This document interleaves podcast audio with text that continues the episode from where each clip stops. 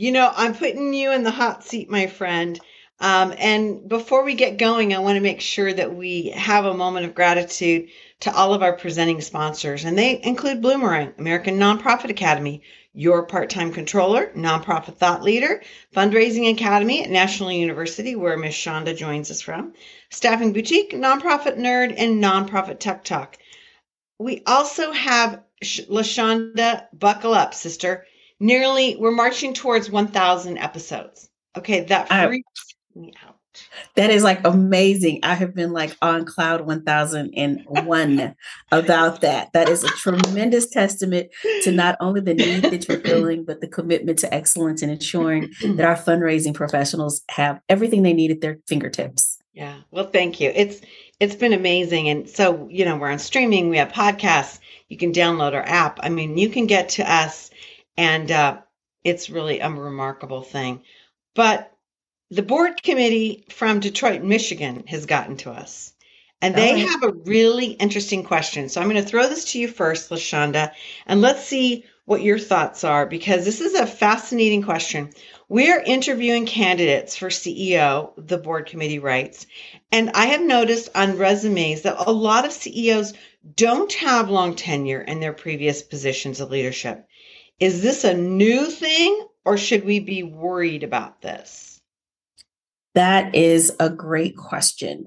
Um, in the traditional space, depending on where you are in life, you're used to people becoming more accustomed to loyalty and staying with organizations throughout their life and being promoted through the ranks and having 20 plus years of experience with that particular organization. There has been a shift in the culture, and the new generation definitely um, is one that really will transition as they deem necessary. But as far as CEOs are concerned, average time for CEOs that I'm familiar with is roughly three to five, and that's kind of pushing it just because of the nature of the job. As a CEO, you're coming in to make substantial change. Keep that in mind. And with change, year one, you're making assessment. Year two, you're developing a plan. And year three, you are implementing if you are lucky. Now, in that process, you will encounter some resistance and you go through all of the stages of organizational restructure.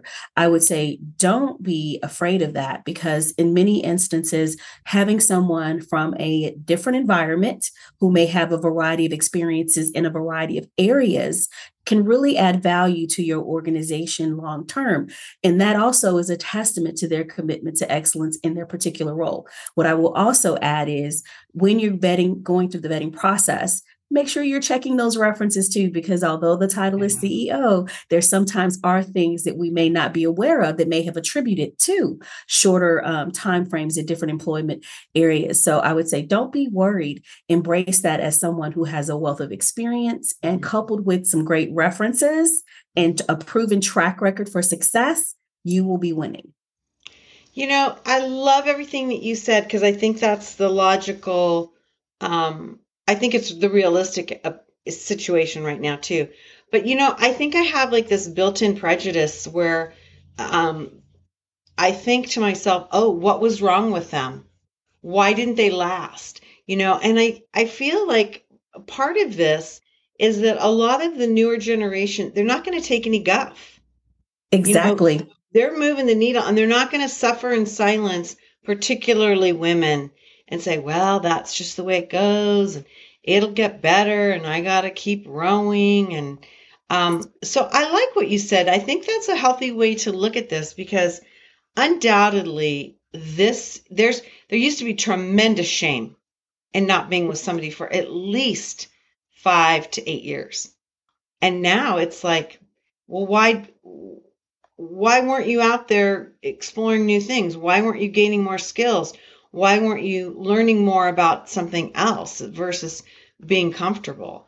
And uh, yeah, exactly. So I like and, what you know, said. Yeah, comfort is great, but then at the same time, I'm one that is definitely embracing change and insisting on excellence. So yeah. I'd like to caveat with that. Yeah, I think that's a good way to look at it. And I I think that, you know, and before we move on, I don't think this is just a CEO issue. I think this is don't you I mean wouldn't you No, you're spot on. I mean, mm-hmm. right now we talk a lot about mental health and wellness has really become a part of the forefront since COVID. And it's really important that, you know, employees and employers are a good fit. And when you discover that you may not be a good fit early on, it's important that you go ahead and sever those ties because you don't want someone to be at the organization that is not happy and creating an unhealthy environment for others. And it's really important that we recognize that and that we respect that because all decisions are not necessarily the perfect decision decision. They could be decisions that are good at the time, but as times change, we must evolve with the times and be sure to make the necessary adaptations for the benefit of the organization. Yeah, I agree. I think it's I think it's a a new way of thinking about things and and we know so much has changed in the HR world and and how we look at our resources and our people.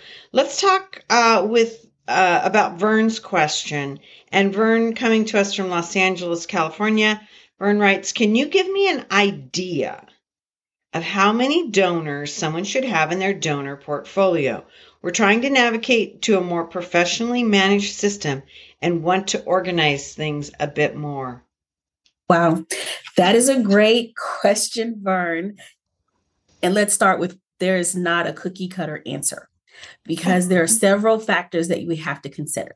We have to consider the size of your organization and those that are working in the major gift space. You have to think about the time that you have that is available. And then you also have to talk about resources, the financial part of managing a larger portfolio. So, in a general sense, what I would say, depending on your donor base, um, take a look at your gift history and identify those, create a priority or a hit list, so to speak, or a red list.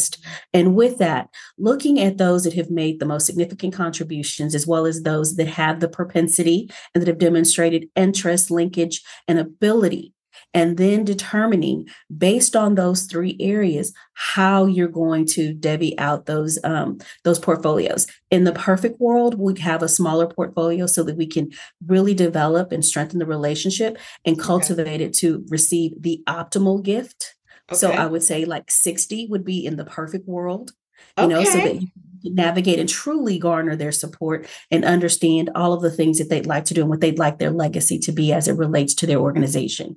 However, the reality sets in and we have to get to more people. So I would say on average, you're looking at about 80 to 100, again, depending on the number of staff that you have. Now, also set realistic goals in terms of how you're going to move them through the donor cycle. And that is very important, making sure that the goals associated with that portfolio are manageable, that they're measurable, and that they're timely, and most importantly, that they're realistic. So I would say, on the perfect world, roughly small and sweet, like a salon size size of 60, but if not 80 to 100, definitely would be optimal to try to ensure that your major gift officers or your principal gift officers have a nice pool to work with to um, garner philanthropic support for your organization and meet the goals. So let me ask a follow up question to that because you started off very interestingly enough with um, the major gifts piece. In your experience, are the major gifts officers working with like a smaller portfolio or do they try and put them all together you know in like there's like one major gifts officer and and i realize this is dependent upon the size of the organization. But do you see what i'm saying? Like yes. do they try and move keep them all to one person or do they make it you know a smaller pool? What what do you what do you think so it again it's contingent upon size of the organization. So for example i've worked in shops where we had three major gift officers. And in that instance we had our major gift officers re- literally had a prospect pool of roughly 80 to 100 um, and each month they would receive a list and they would work through their list of the 80 to 100 and then also provide reports on their progress. You know have they been able to make an initial phone call contact Mm-hmm. Have they sent out a welcome, I'd like to meet with you message? Have they, you know, birthday cards, all of the different cultivation tools, inviting them to cultivation events. So being able to manage that group of individuals and move them through the donor cycle or the cost selling cycle is really important. Manageability is the most important thing. And think of it from the standpoint of quality over quantity. Would you like a nice quality pool of prospects that you can transition from annual giving to major gifts or from major gifts to principal gifts or from principal gifts to capital campaign gifts? Or would you prefer to have a significant number or more robust number that would be giving average size gifts that are traditional to the organization? We all know that in order to be able to move the, the pendulum with giving, it will require time. And so we don't want to inundate our gift officers with a significant number of people to have to robotically work through, as opposed to really building trusting long term relationships on behalf of the organization mm-hmm. that definitely will yield quantifiable evidence of their support in developing the relationship.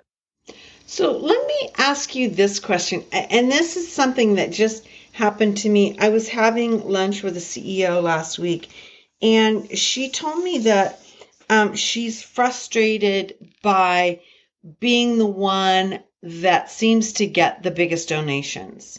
And she's like, you know, she's like, I have a development team, but, and her, her question to me was, is it because I'm the CEO and I know what's going on and I have the relationships because I'm front and forward representing my company, um, you know, my nonprofit?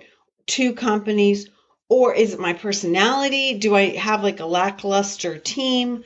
Why is it? And I told her, I said, you know, I hear this a lot from other CEOs that they're like, they don't have, in, in essence, a, a portfolio necessarily, but they kind of do because major donors, major corporate partners gravitate towards those leaders to make deals, to strengthen par- partnerships. And I'm I, I think this is something that's an interesting piece of this pie. And I'm wondering if you could comment on that. Definitely. That is a primary example of peer to peer and referrals. Okay.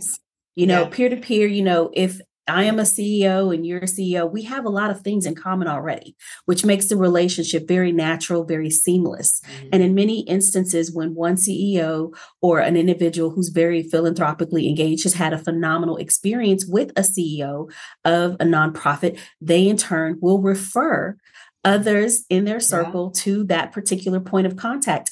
You know, mm-hmm. relationships are the heart of fundraising. And what I will say to your team members, who may be your major gift officers or senior gift officers, is I would say to you to share some of the fruit of your labor with them and perhaps bring them along with one or two of those visits so that they can see you in action. So it's not only a training opportunity, but in addition to that, it is an opportunity to introduce them into that circle. You know, the C suite circle is quasi closed triangle, yeah. and they will not have the opportunity unless their CEOs or their vice presidents of advancement and development open up the door for them. So I think it's an opportunity to further engage your team and also introduce them into the fold by creating a training opportunity or observation opportunity because everyone wants to be with the lead. However, we often know that in many instances, the number two is the one doing all the work. Right.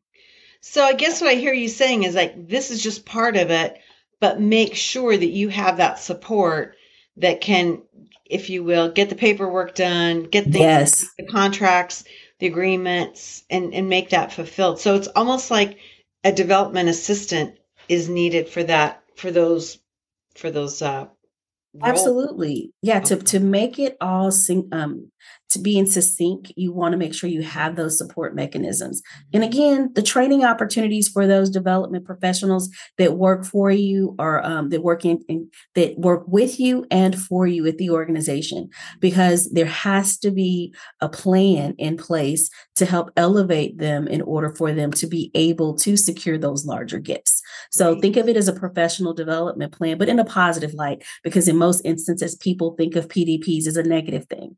It's not have to be a negative thing. It can be how you're fostering their their professional development to elevate them to the next level. So, you know, right now my largest gift secured may be a hundred thousand dollars. Well, let's come up with a plan to help increase my prospect pool that'll include some people that have the, the increase the pool that have individuals in there that have the capacity of perhaps 250 or yeah. 500 if given the opportunity I'm positive that they will rise to the occasion and be able to make you proud. And they'll develop some of those skills that you've already demonstrated in securing the gift.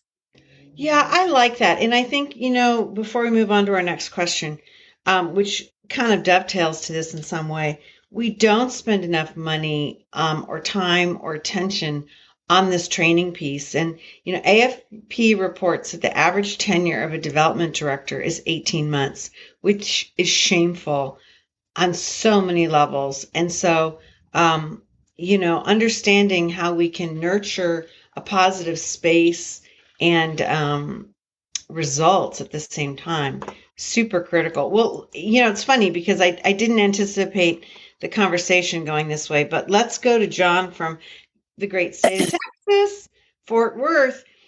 John writes, as a fundraiser, should I invest in more in professional development dollars in fundraising or programming? I have a limited amount of time and money that my nonprofit is willing to invest in this. Frankly, I see that I need both. So when I read this question, I'm like, okay, do I go and get training on how to do fundraising? Or do I go and get training about my sector topic? So, for example, if you're working in, let's say,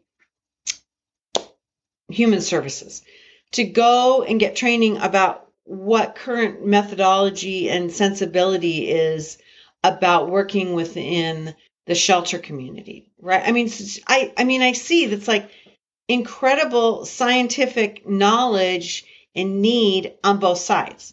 So much has changed on how we're fundraising in just the last five years. So much has changed in how we're dealing with, you know, human services in just the last five years. Um, scientific information is out there and research is being, being conducted.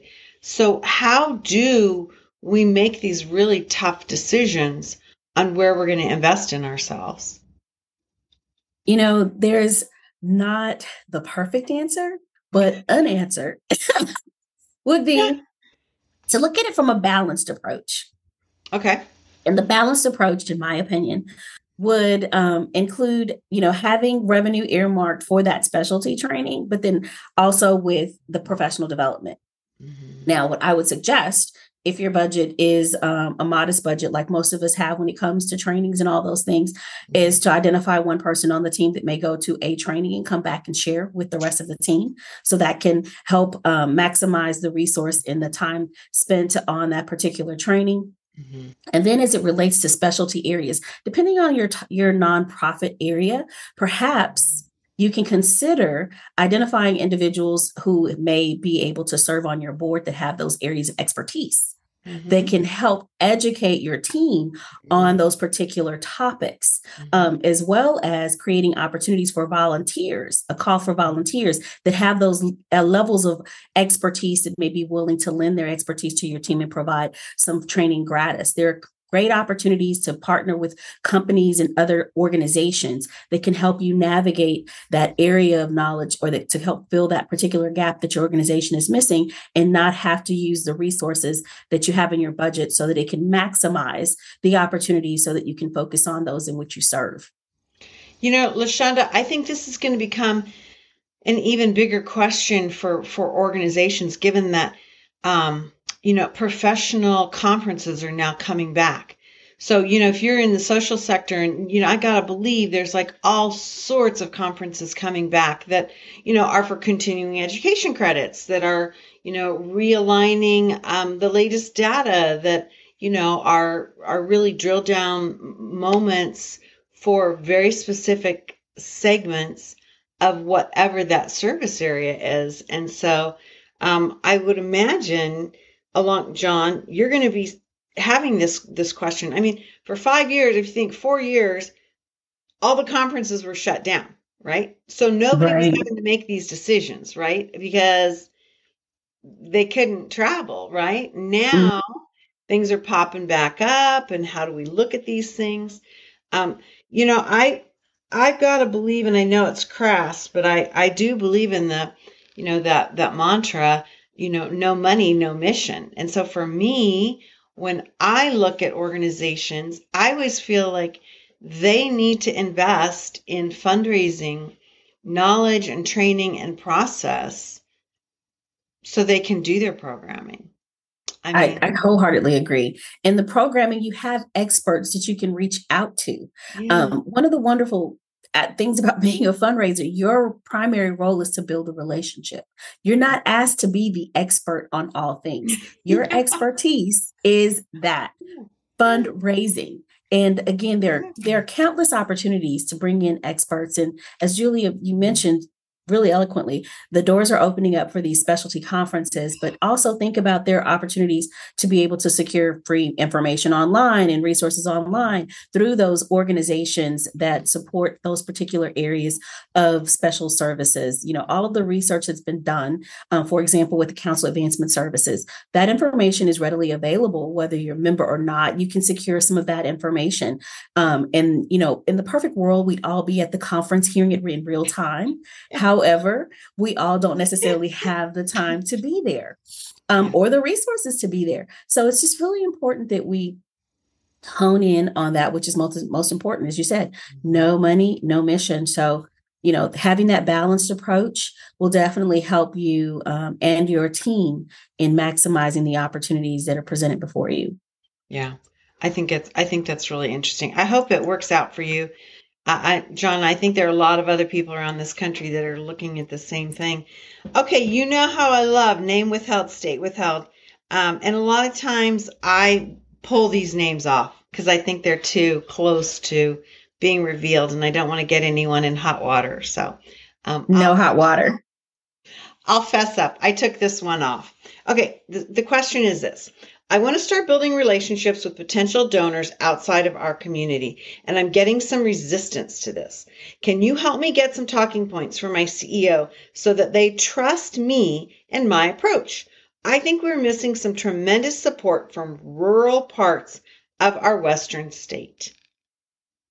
It's very that is a that's a wonderful question. You know, you yeah. just talked about how people are now traveling and from a geographical perspective, we have no boundaries. And when it comes to the fundraising space, there are no boundaries. We've seen this time and time again. So, what I will say is that you may want to start with looking at clearly what you said what are some of the opportunities or the missed opportunities? We started off the conversation today talking about prospect pool. So, what I would do mm-hmm. if I were you is pull together some prospects in the area and identify how they've given to or have the propensity to give to like organizations similar to yours, and also provide that information about how much they have given and how it can help support your organization's current goals, as well as help expand the programming and services that you have available. When all else fails, the quantifiables, the numbers that are the truth. They are the true factor in decision making when we're talking about nonprofit management and nonprofit success. You just said it no money, no mission. Yeah. You know, it's really interesting because I think that um, we have been hogtied by this geographical issue. You know, maybe it's a county line or a city, um, you know, literally a city drawn map or a circle around something.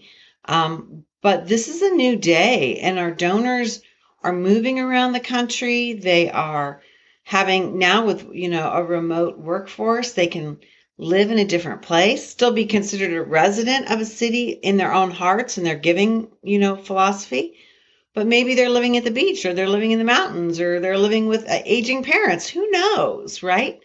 So I think you have to be thinking about uh, this a little bit more in an expanded state. I really do, and I think it's um, it's probably a hard issue too, because it's uncertain. You know and it's it's really important though that as we are fundraising professionals that we're very mindful of if we do not transition with the trends then our organizations will be left behind. And we mm-hmm. have to really pay attention to what donors are wanting. And as you shared you know donors are everywhere that will possibly support your organization. You know i've seen job postings where it says location there are no boundaries you know no boundaries you know so you're you're anywhere is anywhere you want to be. And so with that in mind you want to be able to maximize the opportunities to grow your organization if that means that that someone may not necessarily have the zip code within your normal geographical region then it is the opportunity to expand. And you know donors have great experiences they will refer others. So it's really important to um, keep all those things in mind. And then also as you're building your case for support thinking about the cost selling cycle and need discovery asking key critical questions to your ceo about how they'd like to see growth within the organization getting well, their insight yeah i mean i i hate i'm sorry i interrupted you um i think too you know we're expanding our service areas we are so, I mean, maybe this is in line with expansion and growth of an organization. It's got to be absolutely. Thinking. Yeah, absolutely. Well, LaShonda Williams, I love my time with you. I you always bring to the forefront something that I hadn't thought of. You articulate it in a different way, and it's just um, I love your can-do demeanor too. I always feel like LaShonda said this. We can do this, right? and I love this the sky is the limit when we are soaring on behalf of our organizations. I love it. You're brilliant. LaShonda Williams, um, at one of the wonderful trainers at Fundraising Academy, we were chit chatting before we went live.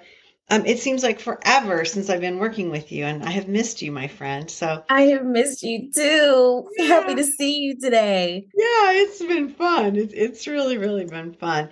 Hey everybody, we are here having fun on a Friday um, because of our great partners. They include Bloomerang, American Nonprofit Academy, Your Part Time Controller, Nonprofit uh, Thought Leader, Fundraising Academy at National University, where Ms. Shonda joins us from, Staffing Boutique, Nonprofit Nerd, and Nonprofit Tech Talk.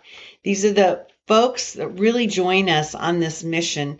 And um, it's just a, a brilliant partnership, and they give us a lot of their trust and their faith and to deliver our daily programming. And so we want to make sure that our viewers and listeners know who they are and how they stand up in our sector. Hey, LaShonda Williams, you're always a treat and you always like spurn me on for new things. Thank you, my friend. And thank you, Julia, and have a wonderful Friday. I will. Hey, everybody. We like to end every episode of the Nonprofit Show with this mantra, and especially as we go into a somewhat sacred weekend of of uh, our Veterans Day. Um, this message rings true in a different way every day, and especially with with the topic of our veterans. And the message is to stay well so you can do well. We'll see you back here on Monday. Everybody, thank you so much. Thank you, LaShonda.